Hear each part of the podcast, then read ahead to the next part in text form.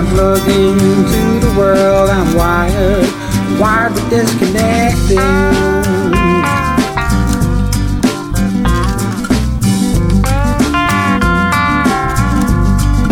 wired but disconnected.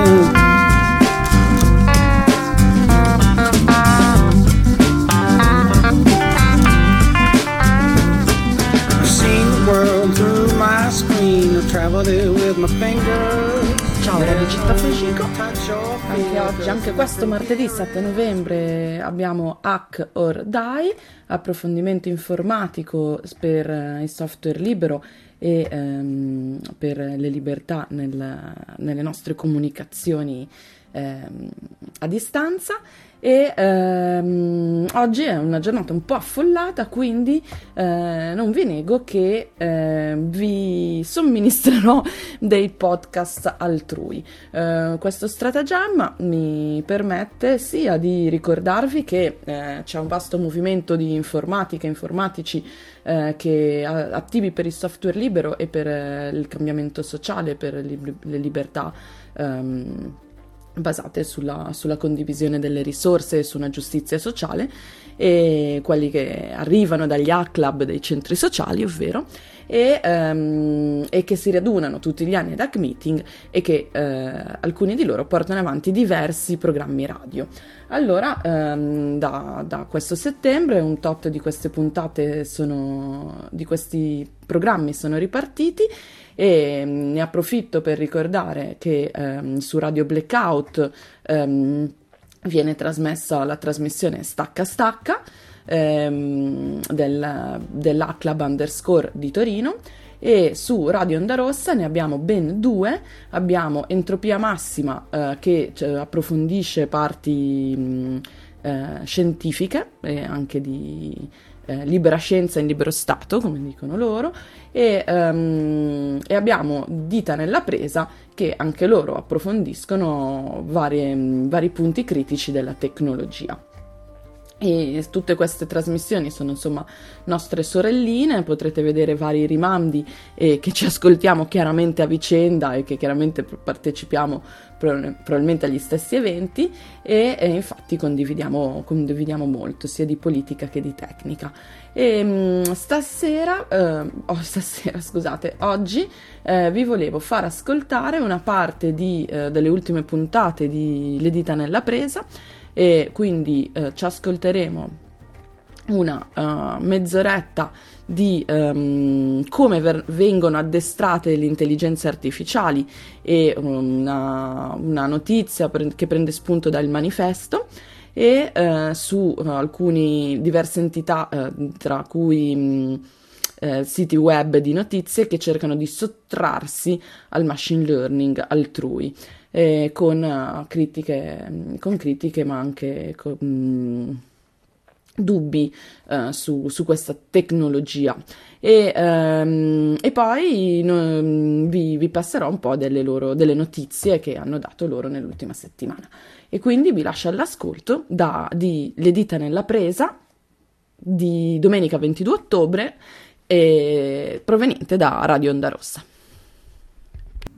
un articolo diciamo, che è comparso sul manifesto, che in realtà non è un articolo di una notizia, ma di una diciamo, decisione del manifesto stesso, cioè che eh, di bloccare l'accesso dei, eh, ai propri articoli da parte di ChatGPT e altre intelligenze artificiali.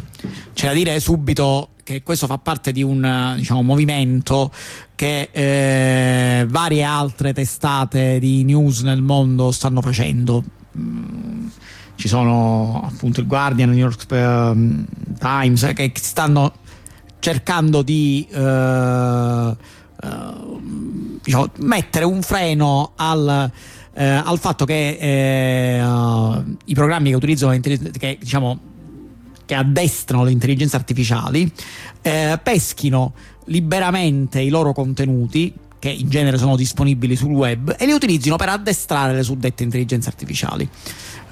Discorsi sono molto variabili, ora ne parleremo un pochettino, da quelli un po' più politici a quelli basati semplicemente sul rispetto del, del copyright.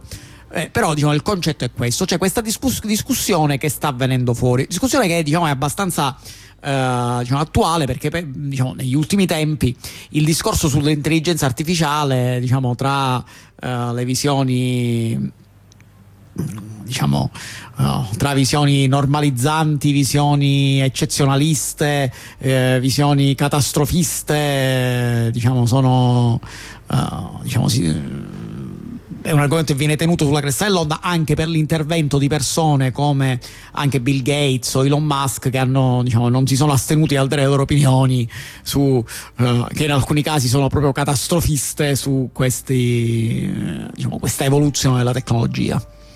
Sì, eh, intanto eh, c'è da, mh, mm, da dire eh, che eh, cioè, diciamo, una domanda che potrebbe saltare agli occhi è il manifesto eh, nega l'accesso a, a, diciamo, alle, ehm, all'intelligenza artificiale di basarsi sul proprio contenuto, ci si potrebbe chiedere eh, ma questo farà mai la differenza? Cioè, quanto è rilevante il manifesto? Ora, mm, non, uh, non, ricordo i dettagli, direi che sicuramente il manifesto non è esattamente il giornale su cui è basato uh, ChatGPT, che um, come, come avrete capito, però va detto che in effetti i quotidiani in base naturalmente alla loro notorietà, alla loro reputazione eh, e quant'altro, sono effettivamente una parte interessante. C'è uno studio che è stato fatto dal Washington Post, naturalmente eh, diciamo anche di parte in questo, però lo studio sembra comunque uno studio fatto in maniera piuttosto seria che va a cercare di ricostruire indietro quali sono state le fonti principali eh, dietro a uh, quale che guardano dietro al dataset C4, uno di Google, quindi vabbè diciamo loro prendono un dataset a campione e poi diciamo un po' vabbè, l'analisi è fatta su un dataset. Viene a dire che probabilmente si potrebbero osservare cose simili però naturalmente questo ehm, chissà poi magari invece no. Comunque l'analisi è lo stesso molto interessante. Che cosa si vede? si vede che i primi um, alcuni dei siti molto in alto sono francamente abbastanza immaginabili. Sì, ovvi. Io lo, lo, immaginavo come primo, ma invece è secondo classificato, quindi non ho poi sbagliato di tanto, id è Wikipedia. Sì, anch'io quindi. pensavo che Wikipedia fosse sostanzialmente la prima fonte per addestrare, cioè, essendo Wikipedia la prima fonte che io uso per addestrare me, pensavo fosse anche la prima che, che utilizza Google. Questo dimostra che tu non sei chat GPT. Esatto, io dico che non sono chat È una dimostrazione costruttiva del fatto che non siete la stessa cosa. Eh, sono intelligenze molto diverse.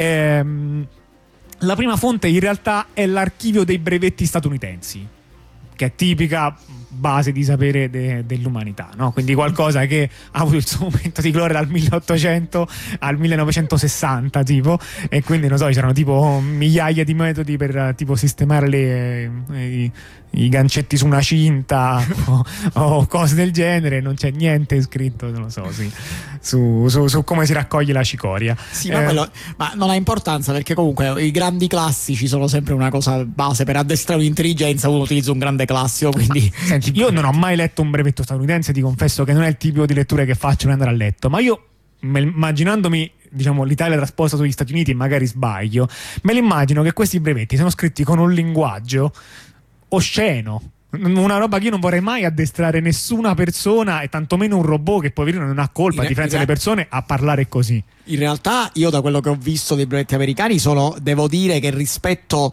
alla, uh, diciamo, al modo di esprimersi uh, che abbiamo in quelli italiani, quelli americani sono meglio. Okay, senso... Non sembrano dei carabinieri quindi. Sì, sì, no, nel senso che comunque vabbè, questa è una caratteristica che abbiamo in Italia, che noi che chissà per quale motivo molte persone quando devono scrivere un documento che ha una valenza ufficiale smettono di usare le parole che usano tutti i giorni e cominciano a usare termini che eh, hanno sentito l'ultima volta, uh, diciamo, mentre l'ultima volta che i carabinieri gli hanno fatto il verbale esatto, perché sono smarriti esatto. il portafoglio.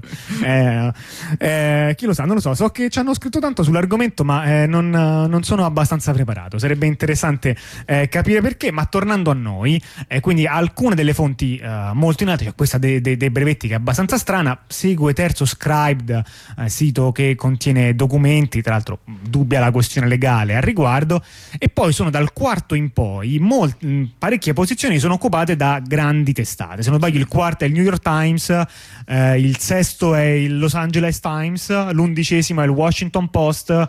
Mm, questi alcuni che mi ricordo. Comunque, insomma, Come- i come- vari grandi quotidiani sono molto in alto. Hanno fatto so- hanno la differenza in quei dataset. Ehm, quindi ehm, il manifesto probabilmente in questo è poco più che una briciola, eh, sicuramente, però va detto che questa analisi se la stanno facendo vari quotidiani che stanno prendendo, come dicevi anche tu prima, la stessa decisione. Quindi si può dire che tutto sommato ehm, quello che stanno facendo ha sicuramente una- un valore simbolico e di comunicazione, questo è chiaro per, per alcuni grandi gruppi, c'è anche questo. Lo stesso articolo del manifesto io lo vedo più come una presa di posizione, francamente, che come eh, una mossa che ha nell'incisività reale la sua ragione d'esistere. Eh, No, secondo me ehm, è anche giusto, eh, cioè, un quotidiano prende posizione su una cosa e lo vuole fare anche con dei gesti eh, che hanno un piccolo reale e un valore anche simbolico. Quindi non lo dico in senso negativo, però penso che, che- che si possa dire anche questo. Però tutti sommati non sono proprio poco, nel senso sono comunque dei nomi che hanno una reputazione nel- nell'Occidente non solo molto grande, che naturalmente sono in grado di produrre opinione per, esattamente per il fatto che sono dei giornali ehm, e non sono nemmeno pochissima roba. O intendiamoci che quando diciamo che loro occupano parecchie delle, delle posizioni tra tipo il quarto e il ventesimo, no? non sono stati dati perché non c'è la lista completa, almeno non l'ho trovato, ma insomma, comunque occupano parecchie posizioni in alto, però non dobbiamo immaginarci che ChatGPT è una lista di 200 siti, quindi se se ne vanno i 30 più in alto, in effetti no, È un ha- problema. È un No. problema, non stiamo, non è, perché è una lista molto lunga. Sì, Eh, l'addestramento di, questo, di questa intelligenza artificiale è fatta su tutto praticamente e di conseguenza anche eh, quelli che co- costituiscono la maggior parte, cioè quelli principali che sono usati per l'addestramento, comunque alla fine costituiscono una quota eh, minoritaria, sono delle piccole percentuali. Anche la stessa Wikipedia, che è la seconda, se vi andate a guardare tipo le percentuali rispetto a un 100%, stiamo parlando di qualche punto percentuale. Eh, solo che ovviamente siccome appunto ci sono un'infinità di, di sorgenti eh, queste diciamo ciascuna avrà una quota molto piccola Quindi mh, da questo punto di vista diciamo qual è no, il potere no, contrattuale che si va, cioè se ce ne andiamo tutti, no? La, la- la serrata funziona. No. Diciamo non dal punto di vista materiale, magari qui c'è una questione di anche per loro, di, cioè, insomma, direi che anche tutte quante le testate sommate n- non so se fanno la differenza, probabilmente non la fanno fino in fondo. Cioè, la, que- la questione del fare la differenza o non fare la differenza su un sistema di questo genere è mm, piuttosto opinabile. Perché comunque l'intelligenza artificiale, cioè questi sistemi eh, come ChatGPT, sono addestrati sulla- su una base di dati. Quindi sostanzialmente la eh, questione è sulla base di quali da- dati li addestri. Se io rimuovo anche tutti i siti di news che eh, cioè dall'addestramento di chat GPT perché mettiamo tutti i siti che producono informazione si ritirano e questa cosa comunque al momento non è vera, nel senso che nonostante molti quotidiani si stanno muovendo per proibire l'accesso libero ai crawler di ChatGPT, comunque eh, si parla di circa uno su quattro. Quindi vuol dire che 3 su 4 sono libero accesso e questi 3 su 4 molto probabilmente saranno quelli, diciamo, voglio dire, di eh, livello più basso, ecco, quelli che fanno notizia, ma che so, quelli che già sono quelli gratuiti, tipo nelle metropolitane e robe del genere. Esatto, e quindi infatti arriviamo a, a- proprio a questo argomento, no? cioè ehm, che è un argomento su cui non abbiamo una risposta semplice e ovvia, però è un tema che forse andrebbe preso in considerazione. Eh, cioè, da un certo punto di vista, immagino che ehm, dipende anche un po' diciamo, da quello che ci immaginiamo. Se ci immaginiamo che il modello dell'intelligenza artificiale, e poi che cosa, su questo un po' vediamo se poi riusciamo a chiarire che cosa intendo, abbia sostanzialmente vinto, non potrà che andare avanti, allora tutto sommato verrebbe da dire che se il punto è che le persone, magari soprattutto quelle giovani, quando cercano informazioni su un tema, tanto le chiedono ad un'intelligenza artificiale, allora io forse preferirei che le risposte arrivassero dal manifesto e dal Guardian piuttosto che arrivare da un sito di uh, fondamentalisti cristiani. O, da, o dal forum uh, della... di World of Warcraft? Esatto, che, che, che, che, per inci- che, per inciso il forum di World of Warcraft è uno dei principali siti da cui si prelevano informazioni. Non mi ricordo che numero era, era tipo pure... intorno al centesimo eh, però è comunque abbastanza comunque. in alto. sì. Eh, sì sono alcuni siti insospettabili tra cui vari siti che vendono secchioni dell'immondizia che sono abbastanza in alto. Questa è è ancora più incomprensibile di quella di World of Warcraft. Um, quindi, eh, no, chiaramente, eh, quindi bisogna starci in queste cose. Che cosa vuol dire starci? Cioè, naturalmente, no, eh, diciamo, per certi versi si potrebbe considerare, mm, eh, diciamo, spesso no, spesi eh, contro, eh, la, la, banalizzo, ma contro i social network commerciali, dicendo che stare dentro Facebook, insomma, stare in braccia alle scelte di una grande azienda da cui non ci si può aspettare niente, che, che vale quel che vale, allora uno potrebbe dire, vabbè, e quindi se è giusto uscire dai prodotti delle grandi multinazionali perché sono inaffidabili, perché hanno sicuramente fini molto diversi dai nostri, allora è giusto uscire anche da quelli dell'intelligenza artificiale. Certo, alla fine questi programmi di intelligenza artificiale sono delle, dei sistemi addestrati che eh, servono alle, alle se- praticamente alle stesse grandi multinazionali perché se poi andate a guardare a parte qualcuno sono sempre i grandi nomi famosi eh, Microsoft, eh, Alphabet eh, eh, come si chiama Meta eccetera che stanno, stanno sviluppando. Eh, quindi come sei fuori dal prodotto tipo social poi diciamo può avere senso essere fuori da questi qua. Però e, e, mm, no, vediamo, cerchiamo un po' di sfumare, perché mi sembra che il problema sia anche questa intelligenza artificiale è vista come u- una cosa, no? cioè che si scrive infatti spesso con, con le lettere maiuscole, no? con questa I grande, la grande, e ci sia della roba che è intelligenza artificiale, delle cose lei, che invece non sono intelligenza artificiale. AI. Sì, che molti la chiamano l'AI direttamente in inglese, la, facendo l'acronimo in inglese. Vabbè, se si può dire USA, si può dire anche AI. Sì, però dico, questa cosa è una cosa che secondo me rientra nel, nel concetto di eccezionalismo. Cioè, il fatto di voler discutere di questa dell'intelligenza artificiale è come se fosse una cosa eccezionale, una cosa, eh, una tecnologia che non si è mai vista, che si sta sviluppando ora, molto diversa da tutte le altre, che eh, diciamo è appunto siamo sull'orlo della rivoluzione planetaria per questa cosa. Ora, um, eh, vediamo, attualmente eh, mi sembra che più persone chiedono, quando cercano qualche cosa, la chiedono principalmente a Google, cioè su internet, sì. sui mezzi tecnologici, mentre il fatto che le persone utilizzino strumenti dichiaratamente basati su intelligenza artificiale, quindi tipo parlino con chat GPT, per chiedergli delle cose sia soprattutto, mi sembra, qualcosa che chi lo fa lo fa perché voleva provare intelligenza artificiale più che come metodo quotidiano di fare le cose. Sì, Quindi attualmente ca- non è maggioritario l'uso pratico e quotidiano, diciamo finalizzato alla risposta ad una domanda. Sì, sono capitati dei casi in cui che sono addirittura finiti sui giornali di persone che hanno cercato di utilizzare le risposte di chat GPT o similari per ottenere per fare diciamo delle cose di tipo lavorativo, di cose, delle, delle cose particolari eh, ricordate quella della denuncia che c'è stata degli avvocati che si facevano fare le, le arringhe o le, le, diciamo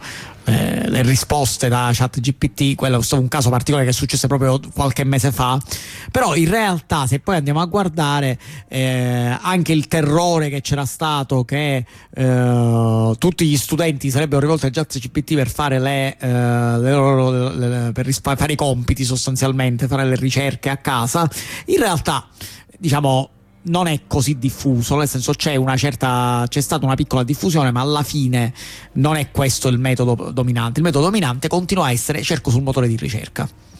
Esatto, ma il, ma il motore di ricerca è AI o non è AI? E qui il punto è che le cose diventano un tantino più sfumate, cioè dire che dentro Google non c'è niente di paragonabile all'AI forse è un po' raccontarsela e voler no, semplificare. Senz'altro Google attualmente non si presenta come un chatbot, quindi come un'intelligenza artificiale conversazionale. Mm, si presenta come qualcosa in cui tu gli fai una domanda e ti dà una risposta principale più varie altre possibili fonti per altre risposte. Vediamo anche che il modello è che chiaramente Google si sta spostando sempre di più dal fornire una lista di pagine utili al darti sempre più una risposta pronta. Cerca eh, chiaramente di farlo, per esempio se voi scrivete, eh, no, adesso, so, adesso faccio, faccio, un esempio che poi ancora vengono contraddetto, ma se voi cercate eh, su Google l'indirizzo di una strada vi mostra come primo esempio direttamente la mappa ok? Prima di darvi dei risultati rilevanti. Così come se voi cercate anche soltanto una canzone famosa, no? voi scrivete eh, artista e titolo di una canzone, non vi compaiono solamente le pagine eh, che, che, la contengono, ma conte- compaiono delle pagine eh, diciamo più adatte, con delle, ri- con delle vere e proprie risposte, o almeno qualche cosa che punta ad essere una risposta. Quindi eh, mi sembra che il modello si stia sostanzialmente sfumando. Quindi è difficile, cioè, quando uno dice non voglio dare dati alle intelligenze artificiali, sta decidendo di uscire anche da Google, che per adesso non sembra essere la scelta di nessuno di questi siti che abbiamo nominato prima, di grandi sì, testate perché... e piccole testate, nessuno sta uscendo da Google. Anche perché eh, diciamo, non è che c'è eh, diciamo, qualcuno ha mai differenziato la, la cosa, cioè eh, i, uh, appunto, i motori di ricerca funzionano con i loro sistemi eh, non è che esiste il motore di ricerca che ti garantisce che non userà, non userà, tecniche di intelligenza artificiale, anche perché, se proprio vogliamo essere precisi, diciamo, l'intelligenza artificiale non è che sia una cosa che è spuntata, diciamo, negli ultimi due anni. Eh, diciamo, uh, queste cose sono cose che girano da decenni. Certo, decenni fa eh, avevamo un livello di potenza di calcolo e un livello di avanzamento tecnologico molto inferiore, per cui quello che era l'intelligenza artificiale dell'epoca era, eh, diciamo... Beh, poca roba poca oggi. roba. Cioè, del, del resto, eh, diciamo, alla fine, negli anni 50 si parlava di intelligenza artificiale. Il famoso laboratorio del MIT, dove, hanno, dove lavorava Stallman, alla fine qual era? Famoso di una nicchia di, una nicchia di, di, di software era quello libero, di intelligenza sì, artificiale per essere sì, anni 50 certo. Eh, ma anche no, più banalmente una serie di tecnologie molto molto comuni che giravano sui computer concreti non sui grandi server sui computer concreti delle persone senti tipo il filtro di categorizzazione anti-spam è una roba basata su dei meccanismi molto semplici, eh, per carità, però del resto era qualcosa che girava sui portatili di molte persone eh, vent'anni fa. Certo. Di, di, questo stiamo parlando, ah, ah, sì, diciamo, diciamo, così. Quindi eh, naturalmente no, non voglio dire che non è cambiato niente, ci sono stati dei passi in avanti, però è difficile dire che ci sia evidentemente un prima e un dopo. ChatGPT ha segnato una svolta in termini di linguaggio, in termini di quanto si è parlato nel mondo di, di questi strumenti. Sì, è vero, nel senso eh, nel, nel, bene e nel male. eh, però eh, è difficile distinguere ehm, uh, questo. Quindi mi sembra che contemporaneamente, da una parte, lo spunto che ci arriva dall'articolo del manifesto sia uno spunto comunque valido, eh, tant'è che abbiamo voluto coglierlo, che eh, non nomina degli argomenti e tra l'altro rispetto un po' a, um, per esempio, l'articolo abbiamo letto del Guardian, anche il Guardian ha non soltanto cambiare termini e condizioni per chiedere che non venisse più utilizzato da questi sistemi, ma ha anche fatto un articolo per dirlo. L'articolo per dirlo, francamente, mi sento di dire, è politicamente molto debole. Cioè, l'unica cosa che dice è il copyright è nostro, quindi se non vogliamo, allora è no. Sì, e diciamo che, questa che non fa una grinza, però poi dopo pure non faccio un articolo e facilmente che il tuo avvocato manda una lettera a Google, francamente, no? Io la penso così. Sì, sì, diciamo, questa, questa, è una posizione che è la posizione volendo meno politica di tutte, è quella che, che, dice, se, dato che ci sono le leggi sul copyright, allora io faccio enforcing di queste leggi sul copyright, cioè la roba è mia, eh, come gli editori nel mondo hanno fatto le lotte per evitare che appunto Google, Facebook si, diciamo, facendo crawling si ricopiassero gli articoli per ripubblicarli sui loro siti alla stessa maniera, la stessa cosa vale l'intelligenza artificiale. Certo, l'intelligenza artificiale non è che piglia esatte cose esattamente così come sono. Teoricamente avviene una forma di rielaborazione interna. Però cioè, non è sempre il caso, quindi diciamo loro si basano su questa cosa. Sì, e comunque il punto non è soltanto, non è soltanto la, la, copia verbatim che non può essere fatta, beh, insomma, è una roba dal punto di diritto del copyright anche molto complessa, però comunque eh, diciamo sostenibile. Ecco. Um, L'articolo del manifesto qualcosina in più dice, quindi eh, ci sono degli spunti apprezzabili. Per esempio, no, eh, esplicitano il fatto che hanno un sistema, diciamo, un sistema di raccomandazioni interni no, all'interno del loro sito, eh, loro dicono chiaramente come funziona e spiegano che, si, che è un, un knowledge graph in termine, quindi un grafo della conoscenza che è una forma, eh, diciamo, se vogliamo, comunque che si può considerare dentro il grande alvo dell'intelligenza artificiale, che aiuta all'organizzazione di contenuti, ma che è un sistema basato su risorse molto più piccole e che quindi secondo loro è politicamente più valido, è un sistema più controllabile in maniera esplicita, quindi è un sistema meno tecnocratico e ne rivendicano l'utilizzo. Secondo me questa è una pratica interessante no? che hanno fatto, quindi molto concretamente dire noi preferiamo a questi grandi sistemi dei sistemi che vi possiamo anche spiegare come funzionano esattamente perché possiamo spiegare come funzionano, che è qualcosa di importante no? nel, nel, nella cura di un rapporto editoriale. Ed è proprio così, abbiamo ascoltato Le dita nella presa, eh, trasmissione di approfondimento tecnologico e politico ehm, di Radio Onda Rossa e eh, proprio così, le intelligenze artificiali vengono utilizzate un po', eh, è una tecnologia molto ampia ehm, e eh, può essere usata in molti modi diversi, ma eh, per il momento il dibattito è ancora molto confuso tra i, i eh, catastrofisti e chi invece non, non, vede che comunque portano avanti degli interessi eh, di potere molto forti. Quindi ne sentiremo ancora parlare e um, vi eh, lascio un po' di musica per poi tornare a sentire Hack or Die.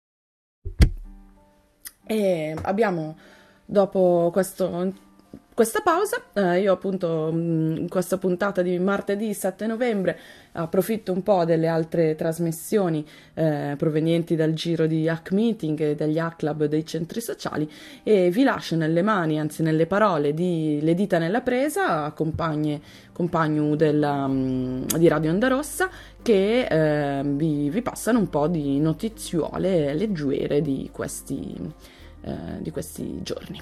A presto, ciao arzigogolato, quella che abbiamo uh, ascoltato, il cui ritornello potreste persino aver, uh, aver già imparato, uh, mentre, eh, mentre, invece noi vi parleremo proprio di testi che notoriamente sono così arzigogolati che francamente um, nessuna persona la legge davvero. stiamo parlando infatti delle privacy policy, documenti dettagliatissimi, supponiamo, poi in realtà per me dentro ci può essere anche um, solamente veramente un, così, un grande lorem ipsum che, che riempie il testo, non me ne accorgerei mai. Ehm, e invece c'è chi se ne accorge, c'è chi controlla e dice: Ah, ma in effetti non c'è scritto proprio tutto quello che ci doveva essere scritto. Ehm, ci complimentiamo con uh, questa persona uh, per la pazienza. Trattasi di un uh, esperto proprio di legge digitale irlandese. Francamente, non poteva essere altrimenti. Cioè, sull'irlandese non lo so, poteva essere di dovunque, ma sul fatto che fosse un esperto di legge digitale non e poteva essere altrimenti. interessato a leggere tutte le righe piccole. sì, esatto.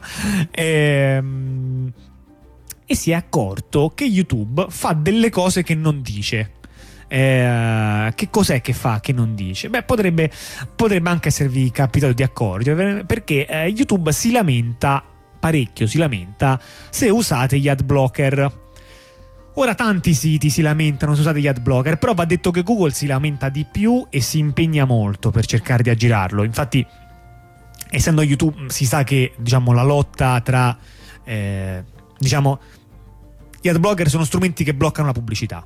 Alcuni siti quando sanno di, che ci sono anche utenti con gli ad blocker non fanno niente perché dicono vabbè sono una quota piccola, non fa niente, troppa fatica, va bene lo stesso. Alcuni si lamentano un poco di più, altri ci provano a riconoscerlo. Ora, chiaramente, un sito con molti utenti come YouTube ha anche molti utenti che si divertono a smanettare e che quindi se YouTube trova un modo con cui si accorge dell'ad blocker, loro cambiano il modo in modo che non se ne accorga più.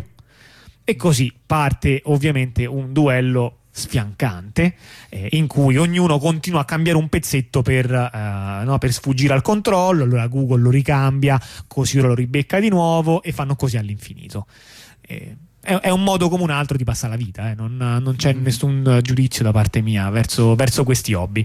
Ehm, però per poter fare un controllo fatto sempre meglio, siccome poi le tecniche utilizzate diventano piuttosto buone, allora eh, YouTube deve fare un sacco di cose per capire se c'è un ad blocker, uh, un ad blocker in atto e quindi deve raccogliere molti dati sull'utente. E quindi qui arriva l'osservazione chiave: ma questo si può fare? Cioè, se tu non me lo dici nella privacy policy, questo che stai facendo, siccome non puoi sostenere che sia a vantaggio dell'utente, perché è a vantaggio esclusivo dell'editore, e quindi tu in realtà non dovresti poterlo fare, perché il GDPR e come si chiama, le privacy eh, dicono che eh, tu puoi fare senza dirlo nella privacy policy solamente le operazioni che sono necessarie per lo svolgimento del servizio. Ma questa pratica non è necessaria per lo svolgimento del servizio. E così ha iniziato una. Um, una disputa. Sì, disputa che diciamo ovviamente probabilmente non lo vedrà vincitore alla fine perché eh, diciamo eh, probabilmente lasceranno perdere il tutto che però è una disputa interessante perché sostanzialmente sta utilizzando appunto dei requisiti previsti dalle norme europee per bloccare una pratica che ovviamente eh, la pratica uh, non è pensata per quello che dichiaratamente diciamo, vorrebbe sembrare essere. Cioè la pratica uh, è ovviamente pensata per, perché Google perché eh, YouTube non vuole che il, uh, diciamo, ci siano degli ad blocker che bloccano gli annunci quindi sono per guadagnare la pubblicità. Però questa cosa mh, così dichiaratamente non è permessa, quello che sarebbe permesso è appunto utilizzare i dati per uh, fornire un servizio migliore. Esempio, ho un computer vecchio, cioè ho un computer con una determinata risoluzione del monitor, in questa maniera uh, lui riconosce qual è la risoluzione più adatta per farmi godere al meglio del video che sto guardando. Ecco, questa è una cosa che si potrebbe fare. Ma sì ma questa, quello che invece stanno facendo non è questo, il blocco non è pensate, cioè l'identificazione di blocker non serve per garantire una migliore resa del servizio. Al contrario. Eh, al contrario. Tutto serve... il contrario. No, vabbè, dal punto di vista di Google no, però dal punto di vista di Google è invariante questa cosa. Eh, Beh no, perché Google, peggiora il servizio, cioè blocca il servizio per gli l'ad blocker. Esatto. Quindi eh, però, eh, peggiora il servizio. Sì, no, perché loro potrebbero voler dire che, vorrebbero, dire che il servizio è completo, compresa la pubblicità.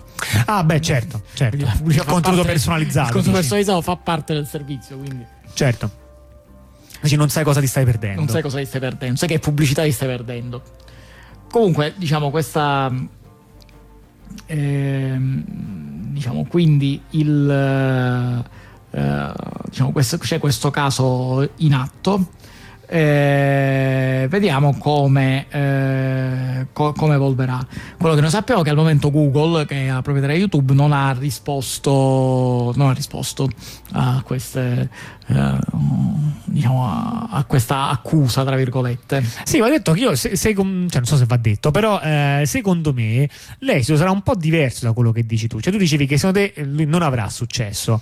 Secondo no, me lui avrà un successo ma io metterei in dubbio del quanto eh, di successo sia questo successo cioè secondo me potrebbe aver ragione e infatti la commissione ah, potrebbe ass- dire ah sì andava scritto nella privacy policy esatto, ha sicuramente ragione poi questo... Google lo scrive nella privacy policy e francamente stiamo dove stavamo.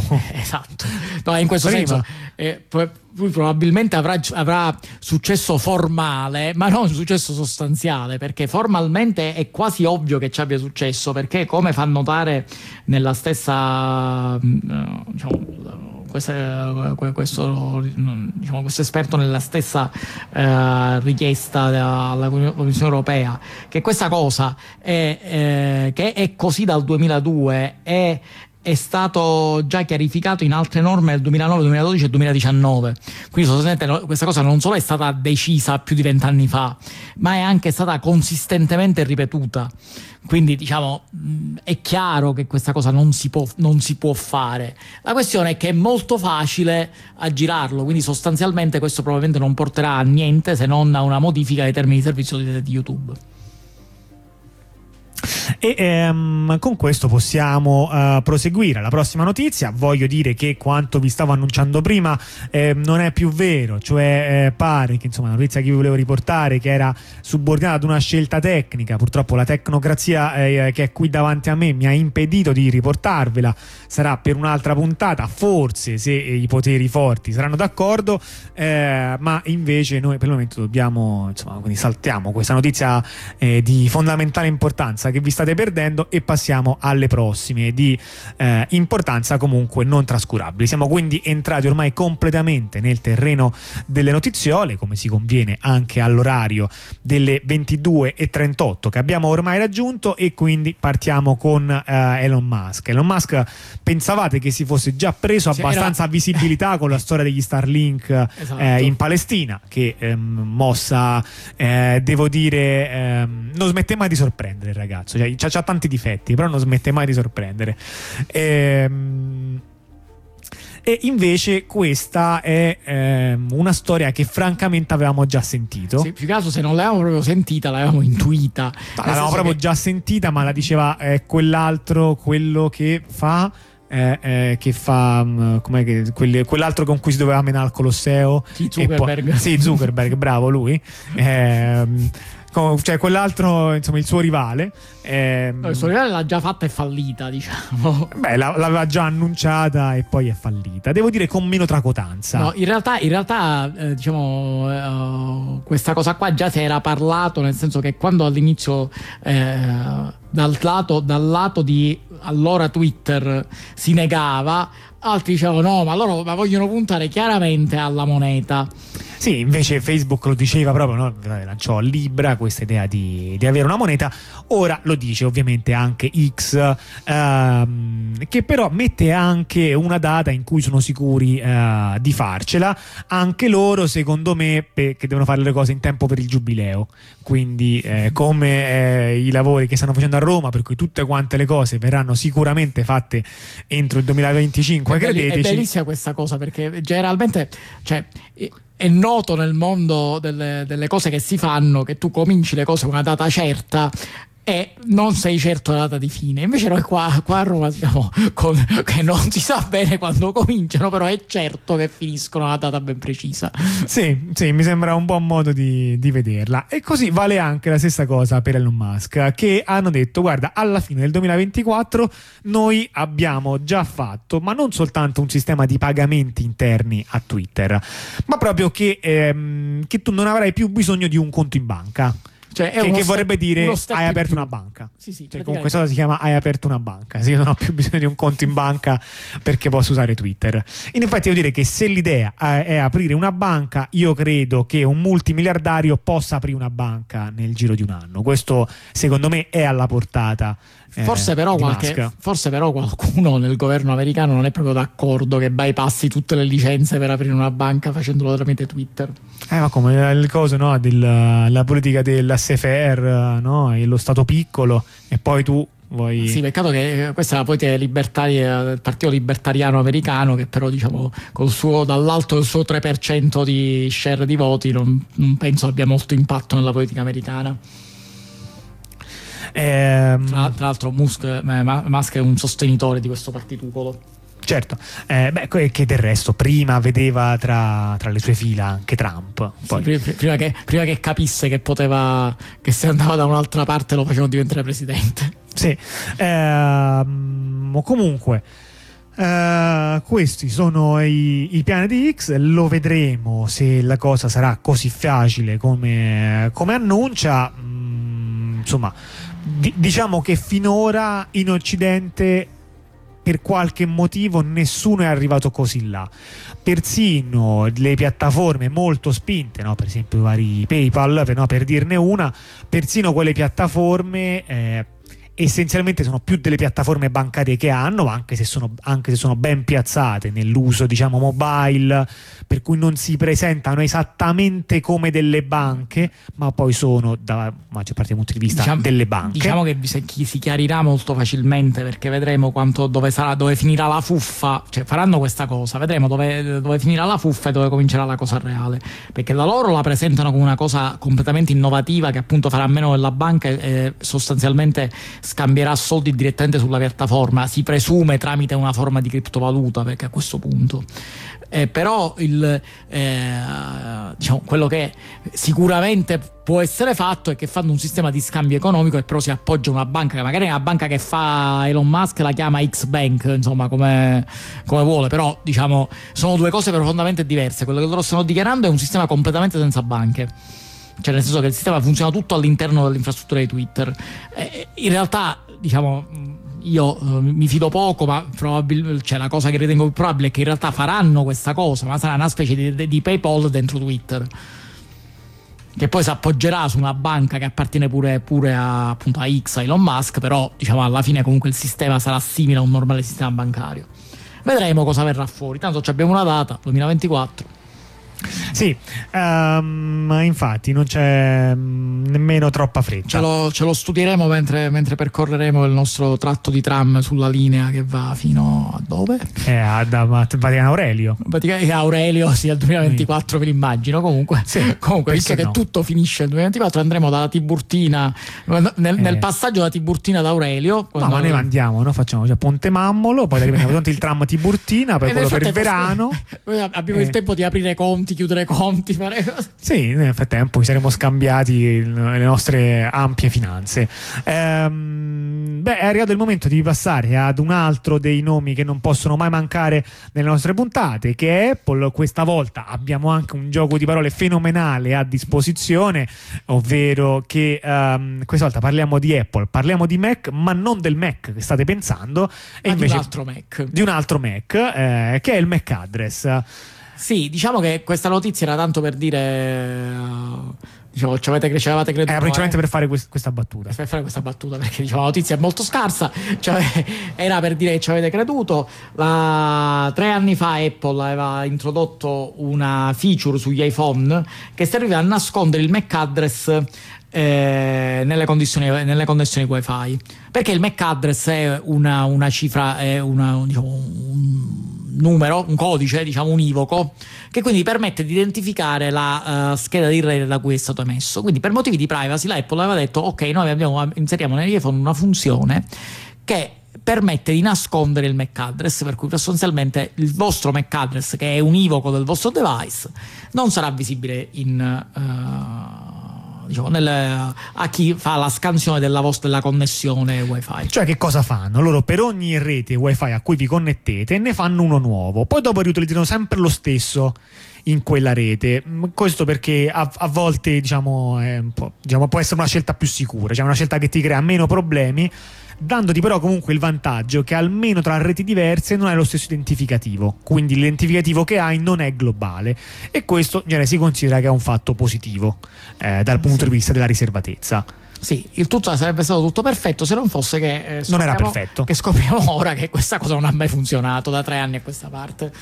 Cioè il sistema più o meno funzionava, eh, nel senso che un attaccante puramente passivo che avesse visto i MAC address in giro, in effetti avrebbe visto un MAC address diciamo finto, non corrispondente a, a quello che usate nelle altre reti e quindi de- de- di fatto de-anonim- anonimizzato più o meno.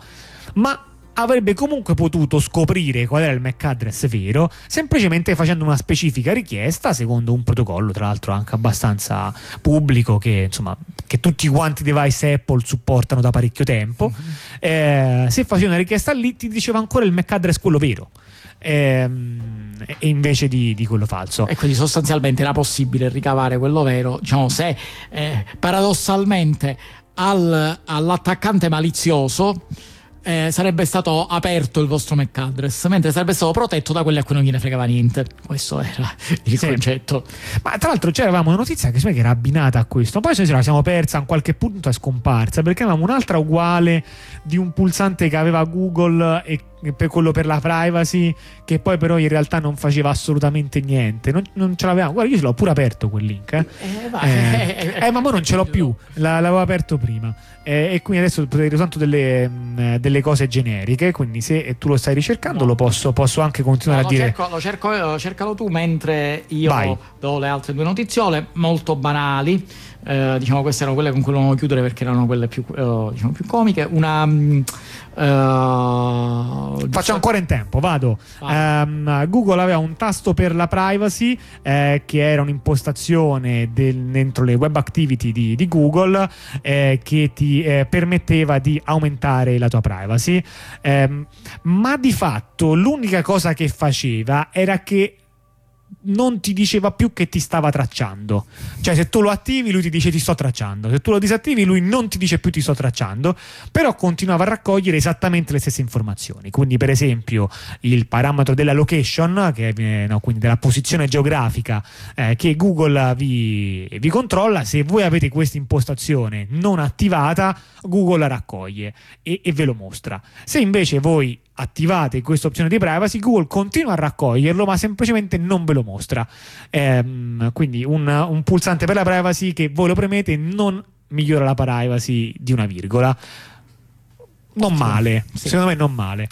Per le ultime due notiziole sono due notiziole eh, minimali, ma abbiamo pensato che fosse il caso di dirvelo. Una riguarda Lidl, che normalmente non è un frequentatore della- di questa trasmissione, però a questo punto lo diciamo. Eh, Lidl ha ritirato eh, una serie di mere- eh, Lidl, eh, cos'era in Inghilterra mi pare, una serie di merendine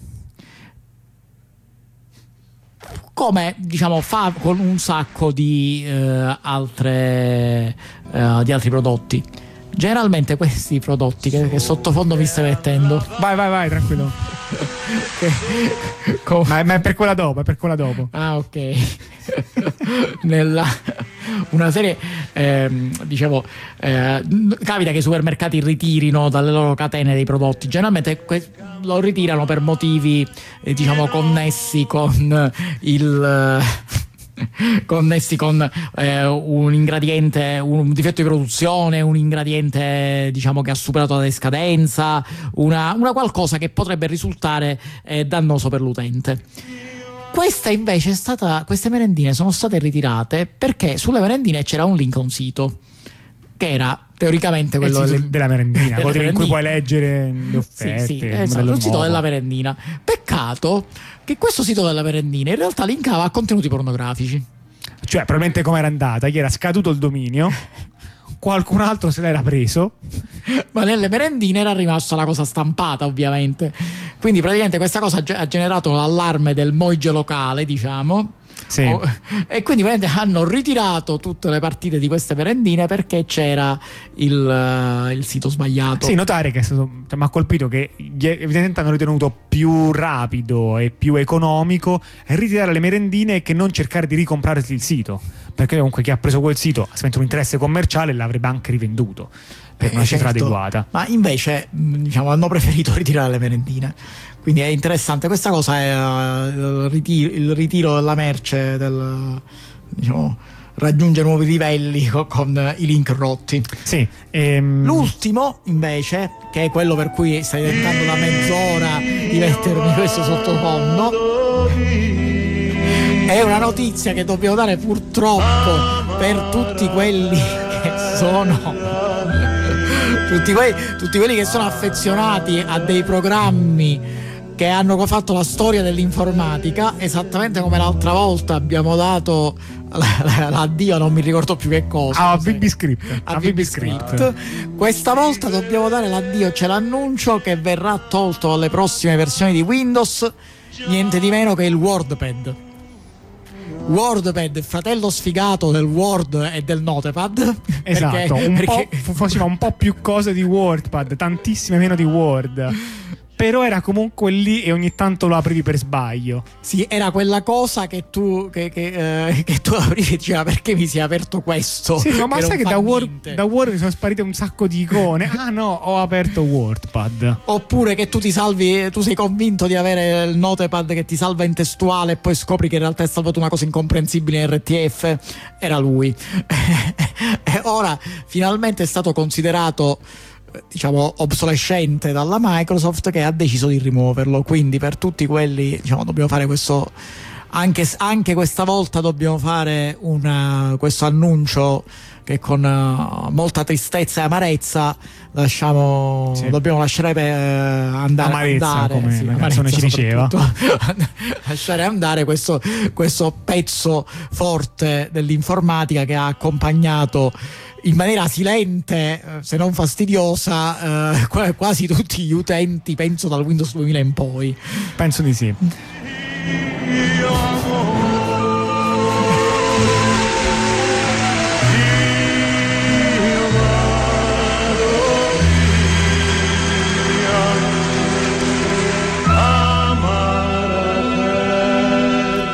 Con questo alle 22.53 andiamo a concludere la puntata di domenica 29 ottobre dell'edità eh, nella presa. Ci risentiremo la uh, settimana prossima uh, con una certa probabilità, ma anche se non ci dovessimo essere, ci saranno uh, delle repliche da noi selezionate a tenervi compagnia. Quindi rimanete con l'appuntamento che la domenica alle 21 c'è l'appuntamento con l'edità nella presa. Il palinsesto della Onda Rossa per questa sera termina qui. Noi ringraziamo chi l'ha ascoltata, in particolare a chi l'ha fatto privato della propria libertà, da domani mattina alle ore 8 riprende la rassegna stampa che come sempre eh, vi eh, informa su quel che avviene eh, nel mondo ehm, e poi via via con il palinsesto consueto. Vi ricordo che la presa è una trasmissione che parla di tecnologia e dintorni e che Radio Onda Rossa è una radio autogestita, autofinanziata che ehm, eh, trasmette in FM su 87.9 e ascoltabile anche dal sito eh, ondarossa.info. Uh, sostenetela quindi se vi sembra. E questa era le dita nella presa. Grazie. E, um, vi rimando al nostro sito internet hackordai.gattini.ninja per i link a tutte queste trasmissioni di approfondimento che eh, vanno avanti in parallelo ormai da anni su Radio Blackout, Radio Onda Rossa e qui Radio Città Fujiko, a volte anche Radio Wombat. Eh, ci sentiamo la prossima settimana. Ciao!